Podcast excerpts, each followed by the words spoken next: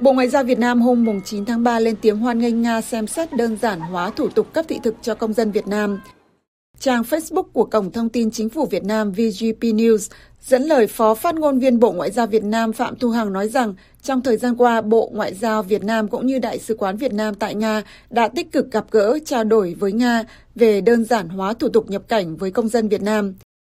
Theo VGP News, bà Hằng nói thêm rằng Việt Nam hoan nghênh và ủng hộ các biện pháp tạo điều kiện thuận lợi cho công dân Việt Nam và các nước giao thương đi lại, tăng cường giao lưu nhân dân, góp phần thúc đẩy quan hệ hữu nghị giữa Việt Nam với các nước. Trước đó hôm 5 tháng 3, hãng thông tấn nhà nước Nga TASS dẫn lời Thứ trưởng Ngoại giao nước này Evgeny Ivanov cho biết Nga đang nỗ lực nới lỏng thủ tục cấp thị thực cho 6 quốc gia, trong đó có Việt Nam, cũng như đang chuẩn bị thỏa thuận liên chính phủ về việc miễn thị thực với 11 quốc gia khác.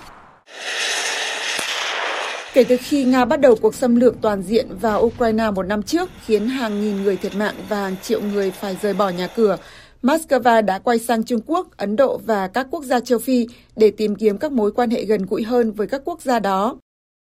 Cuối tháng trước, Việt Nam lại bỏ phiếu trắng cho nghị quyết của Liên Hợp Quốc về việc yêu cầu Nga rút quân khỏi Ukraine.